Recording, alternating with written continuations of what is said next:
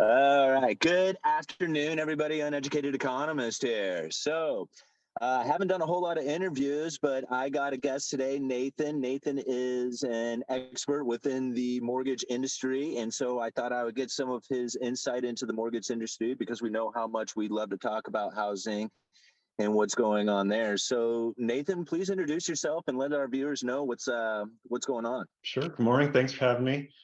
So I've been doing mortgages for about 15 years, gosh, my entire working career. Um, I started off, I did loan repurchases during the 07, 08 crash. Basically, I reviewed defaulted loans um, for underwriting violations and fraud. And what we would do is we would take those loans and try and push those back on the people that originated them so we wouldn't have to eat that loss. Then I worked in loss mitigation. I did collections. So I did loan modifications, short sales, settlements, uh, negotiated payoffs, that kind of thing. I did um, legal queue, so litigation cases, um, that kind of thing. Um, and I worked at more than one servicer, so I have a pretty good handle on um, how different shops operate.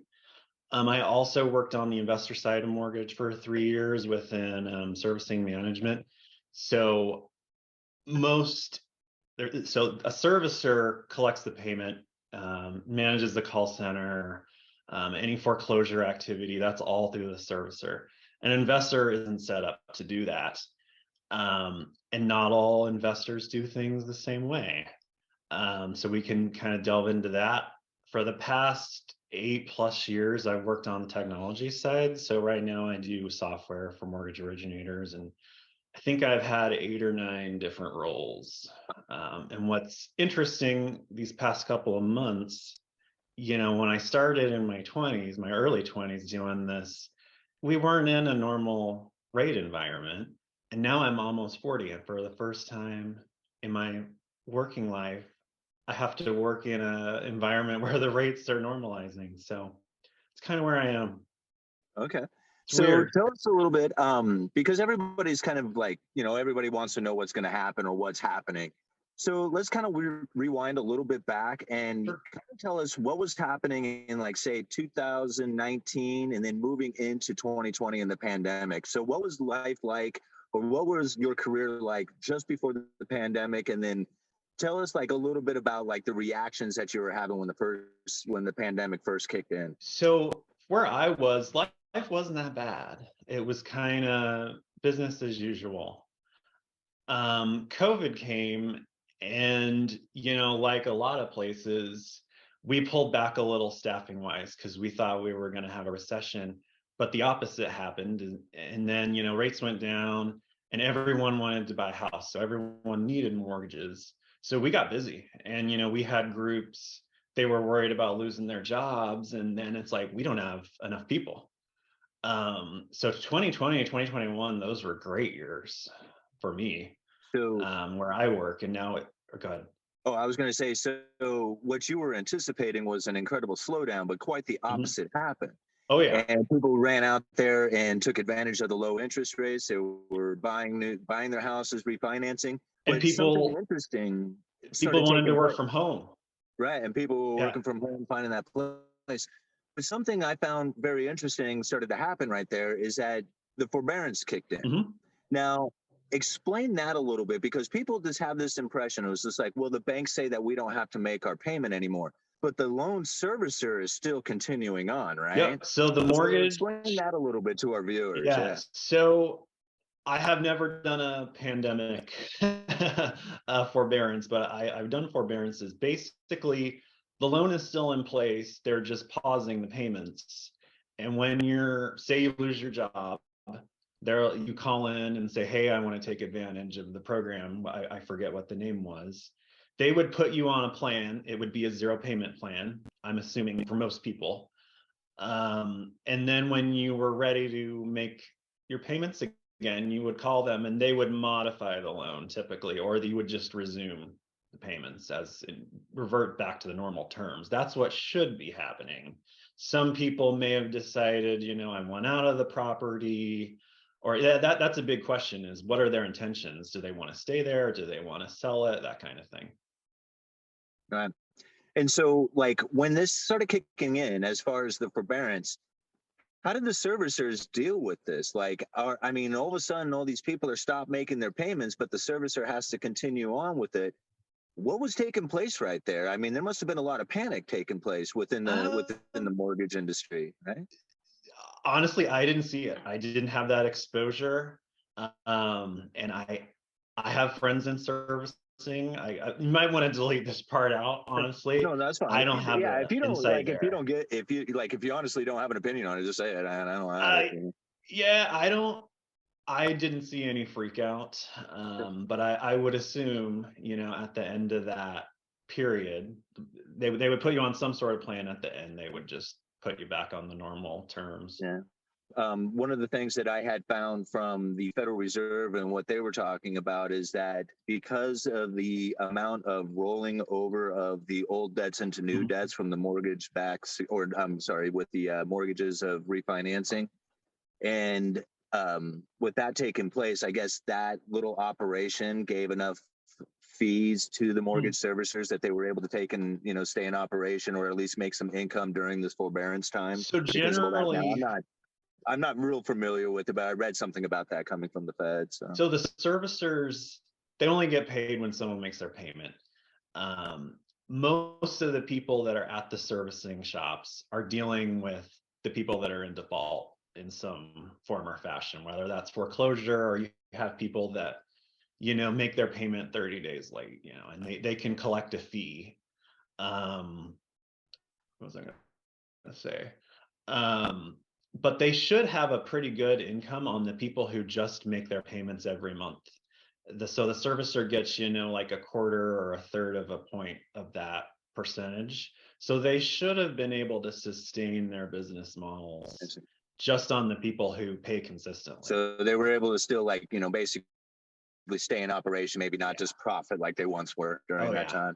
Yeah, I could totally get that. So like what is happening now with like the the mortgage industry? Like I mean it seems right now with the interest rates as high as they are that nobody wants to take out a loan. Is that the case? Is that is that what's happening? So I from my seat probably around July volume started to go down. Um everywhere across mortgage um, i feel like is laying off i have lots of friends in the industry I, I feel like across the board, most places have had a 30 per 20 to 30 percent uh, layoff just across the board. Um, uh, what, what I'm thinking when you need mealtime inspiration, it's worth shopping Kroger, where you'll find over 30,000 mouthwatering choices that excite your inner foodie. And no matter what tasty choice you make, you'll enjoy our everyday low prices, plus extra ways to save, like digital coupons worth over $600 each week. You can also save up to $1 off per gallon at the pump with fuel points. More savings and more inspiring flavors make shopping Kroger worth it every time. Kroger, fresh for everyone. Fuel restrictions apply. Evernorth Health Services, we believe costs shouldn't get in the way of life changing care, and we're doing everything in our power to make it possible. Behavioral health solutions that also keep your projections at their best? It's possible. Pharmacy benefits that benefit your bottom line? It's possible. Complex specialty care that cares about your ROI? It's possible. Because we're already doing it. All while saving businesses billions. That's Wonder made possible. Learn more at evernorth.com/wonder. gosh, what else? Yeah, hiring is paused. Uh, yeah, it's it's weird, mm-hmm. and we don't yeah. know what to expect. We don't know. I mean, our rate's going to go higher. Who knows? I think mm-hmm. they're going to push up to about eight percent. Just my opinion. You think eight percent on that? Yep. Um, so where do you think like um like where do you think the mortgage-backed security market is going to go do you think like with the lack of new issuance of mortgages that the pool of mortgage-backed securities might start to shrink and if that does take place would that actually create like a demand for these mortgage-backed securities that hasn't really been there when there was a flood of these things coming out so basically i guess where i'm getting at is that with mm-hmm. less mortgage issuance taking place will there be like a more of an investor demand coming to lesser of a pool of, of availability out there i'm just kind of yeah. wondering if you happen to see anything like that taking place Yeah. You know, I would love to know who's buying these. Um, it would be the Fed. They would step in and you know buy all those Fannie Freddie GSE MBSs. Um, if it's a Fannie Mae or Freddie Mac deal, those are guaranteed by the government. So those trade more like a government treasury bond. Mm-hmm. Um, so the PLS market, I haven't done any research on in a long time. Sure. Um, but yeah, the GSEs will make sure that there's funding. Yeah. Let's uh let's talk a little bit about the uh the issue that now seems to be coming up for a lot of these people from back during the great financial crisis. Mhm. These loans are coming back to haunt them. So take us back there. What happened during the great financial crisis that set these people up? So a couple things happened. Um, people love to say, "Oh, it was subprime," you know, uh, that and greedy banks, and I'm like, well, it was stated income loans were what people forget about, kind of like a credit card. They weren't verifying people's employment. So you would just say, you know, hey, I work, um, you know, I work at this store and I make this much money. So you people were making blatantly lying on their loan applications. Um, and and there were lots of instances where that happened. Um, and for certain borrowers, that makes sense. An example would be like a haunted house where you make all your money in one or two months a year. You needed that stated product because it's really hard to prove your income. Or if you run a daycare out of your house, those situations, okay, it makes sense. But it was really being overused to qualify people. Um, and it kind of underwriting got sloppy. I don't think anyone would really dispute that statement I just made.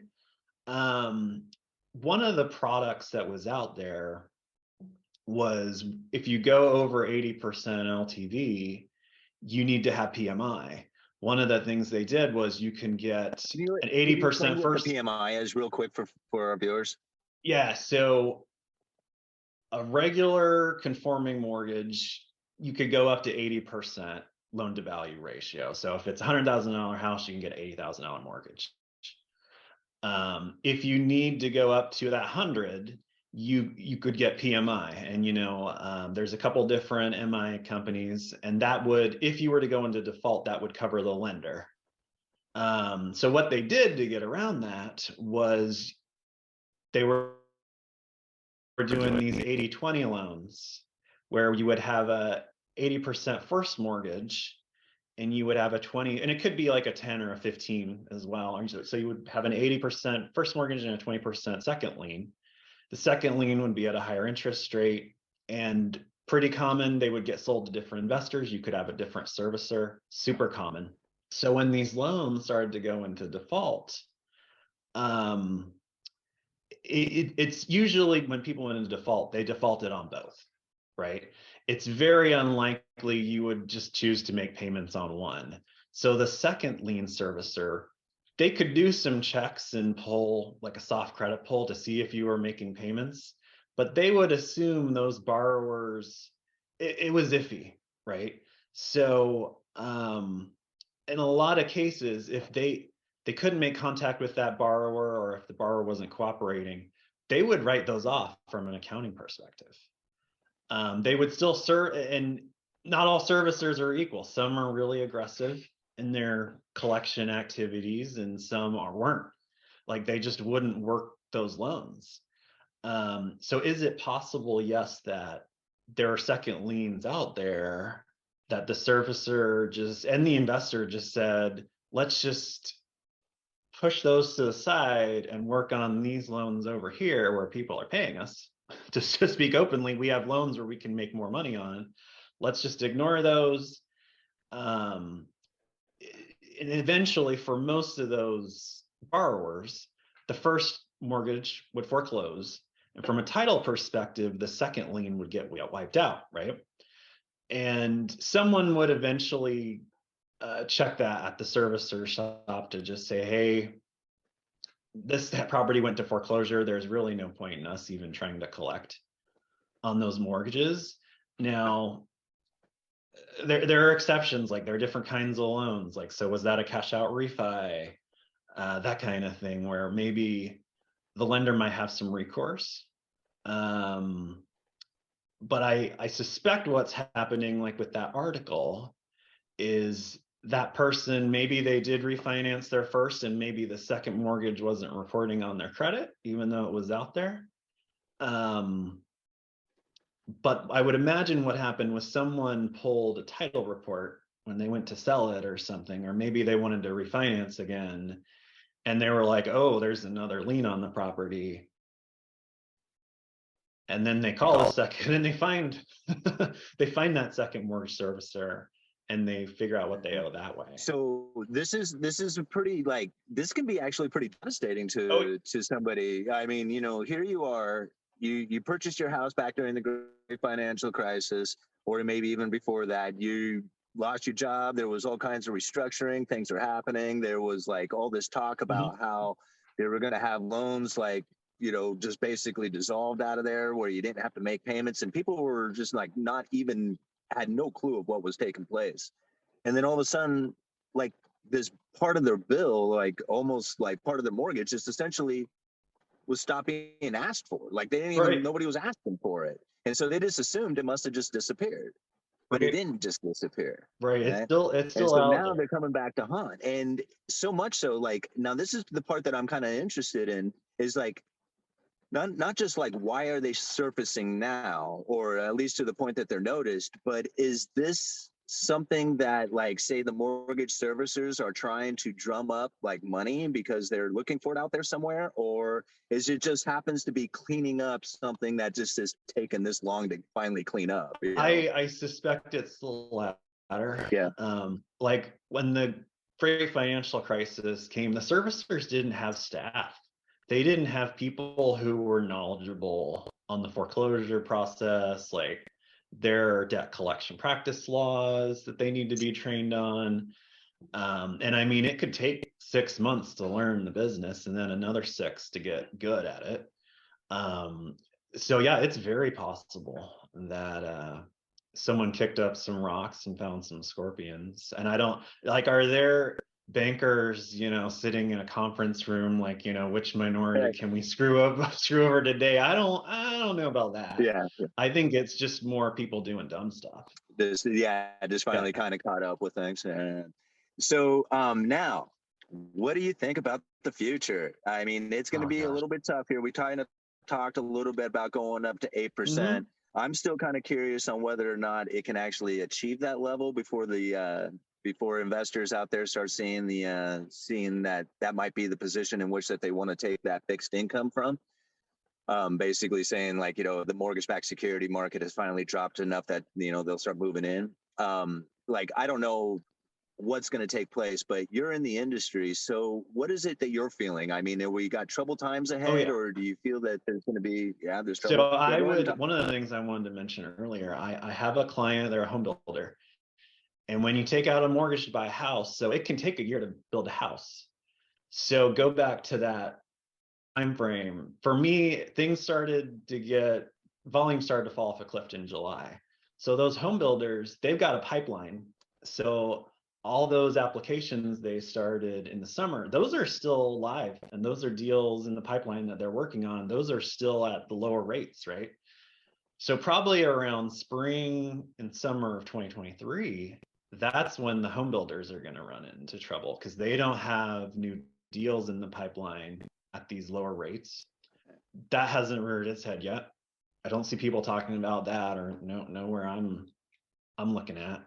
So you're um, thinking like the inventory level, like for homes at that point, oh, or oh no. just like the new what do you that is the uh, sales pipeline for the home builders is what I'm referring to. Is I think they're gonna start to run into problems spring and summer. Okay. Um, is what I suspect. I think um, 2023 like is going to sales, like the preliminary sales that they have beforehand, that gets them encouraged to go out there and build the homes, right? Yeah, okay. yeah. So I mean, yeah, it takes nine, 12 months to build that house. You start the process in July, you're still locked in in that rate. They may not get the keys and close for the last time until April. Um, so they they've still got the home builders still have some deals in the pipeline. um, to where I think they're going to be okay for there. There's still a couple more puffs left, um, but yeah, I, I think 2023. Buckle up. Yeah. Yeah, I- um, personally, from uh, from the building supply, because you know a lot of the viewers know that I work in building supply for a Mhm. living. I mean, I literally sell two by fours at a counter. I ring up, you know, Yeah. I do retail sales. Um, things have slowed down dramatically. Now we always anticipate that for this type of time of season, but it's like significantly like slow that's happening right now from the builder standpoint and just from like the walk-in customer kind of thing. So I'm really like kind of curious to what's going to happen here, like you're saying, in the next few months, as far as the inventory levels coming into into the new starts. Like, Mhm. you know, if you want to see inventory rise, and you have to see new starts taking place, and this is where people are really cautious right now. And that's that's something that I'm kind of warning. Like, you know, come next summer, what's going to happen if we don't have new home builders starting right now? Then you're not going to have new inventory coming into the market. So I don't know, like that leads me to believe that the downturn in house prices may not be as dramatic as a lot of people are thinking. You know? Well, I think a lot of these people that are in their houses with a low mortgage, they're going to stay. Um, and you know, I, I think one thing to watch will be the war in Ukraine. Um, I think that's one of the reason they raised rates. Um, you know, if if Russia pulls out of Ukraine, maybe they'll they'll stop pushing it. But I think the Fed's going to keep raising it until something breaks. It might be it'll be something we're not looking at, right? It'll be some country somewhere. It'll be like a bank in Kansas that's important, or it, it'll be something we're not thinking out. But I I, I think they're going to keep raising it until something breaks. Mhm. And I, Yeah. I have no idea what that's going to be. Right. Uh, Yeah. um, I honestly, I think they're going to keep interest rates elevated. I think they're going to slow down on the rate increases, but I don't think they're going to get much more above five percent, like say Mhm. five to five and a half percent. Um, I, I honestly, I think they're going to keep that maintained there for a while until they get an average two percent average inflation rate, whatever that is. I mean, they'll make those announcement announcements then, but uh, until then, I kind of see elevated uh, interest rates on the mortgages, and that's just going to keep the Oh. whole housing market under pressure. You know, keeping it cool down.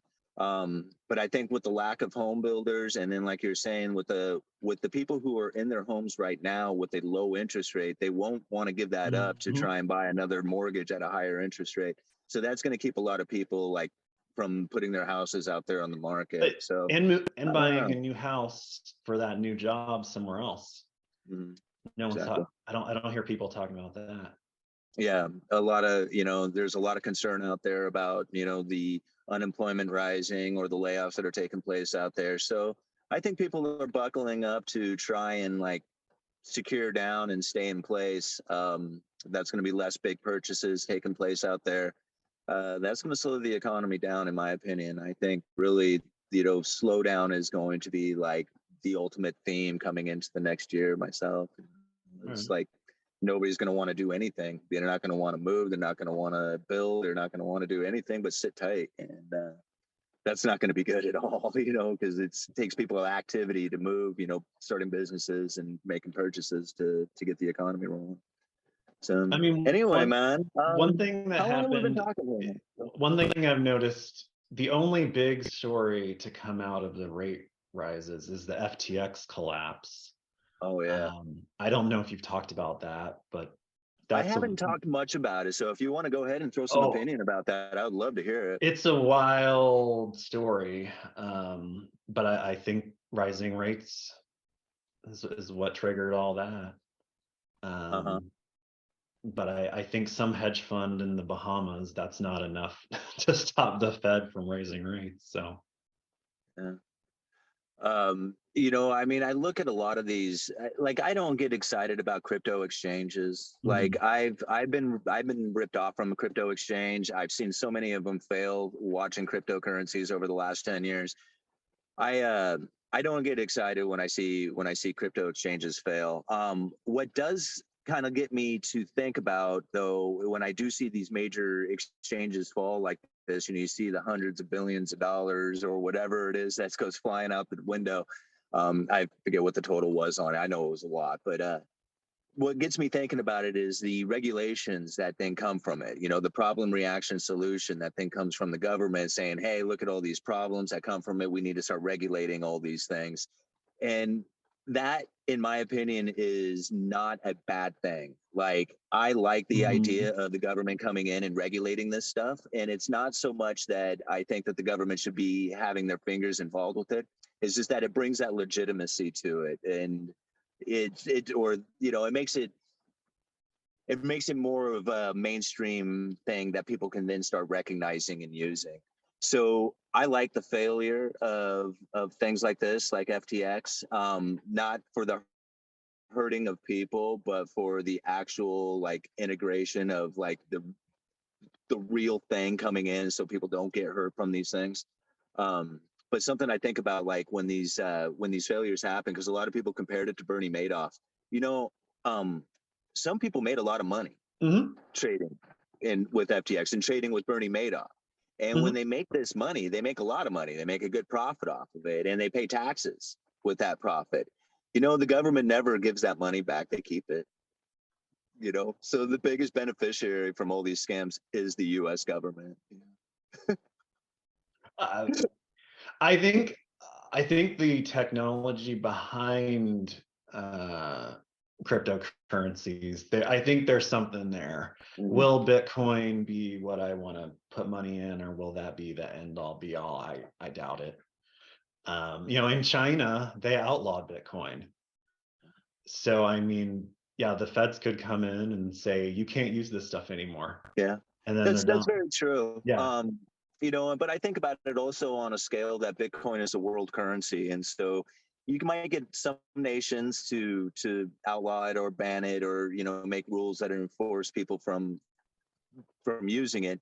But you really there's no way of preventing it. I mean, you can make like you know you can regulate businesses that they can't use it or they can't you know facilitate any kind of trade with it if you're going to be part of their you know government entity or whatever like that but you can't really stop an individual from participating in the uh, in the blockchain and then on top of that i also think like when you have something that people want and then you make it illegal you really drive the value of it up. I mean sex drugs you know ambit firearms whatever it is if you make laws against it and people want it man you really start increasing the price of it.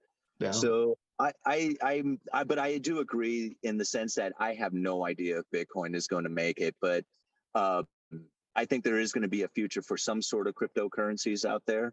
Um, but again, it's just like which one it is, I don't know. And Bitcoin, yeah, it, it, I'm neither here nor there on it. Although I do buy Bitcoin. You know?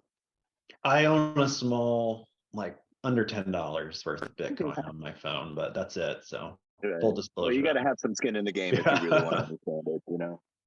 Right on, man. Um, you want to add anything? I mean, man. Uh, well, Is there anything you want to talk about for a little bit? I got we got a few minutes or no, I'm, I'm trying to a shout out think. Um, yeah, and any questions, mortgages? I mean, uh, I'm happy to answer, pontificate. Yeah. How can people Um, reach you? Uh, email. I can, I can throw my email. Yeah. Oh, you you have it. Feel free to Yeah, put that in the. Go ahead and tell the uh, viewers what your email is, and I'll put a link to it in the description as well. It's ndlobrecht at gmail.com. Very well. So if you have any uh, mortgage questions or any questions about some of the things we talked about tonight, you know, go Yeah. ahead and give Nathan an email, and I'm sure he would probably respond to it fairly quickly. I know he responds to my emails a lot faster than I respond to the, everybody else, especially Nathan. So I appreciate you uh, you coming on to the show today and uh, and talking with me for a little bit. Yeah, yeah. All right. Thank you very much, Nathan. Have a good afternoon. Thanks, Simon. You as well, man. Bye. Thank you. Bye.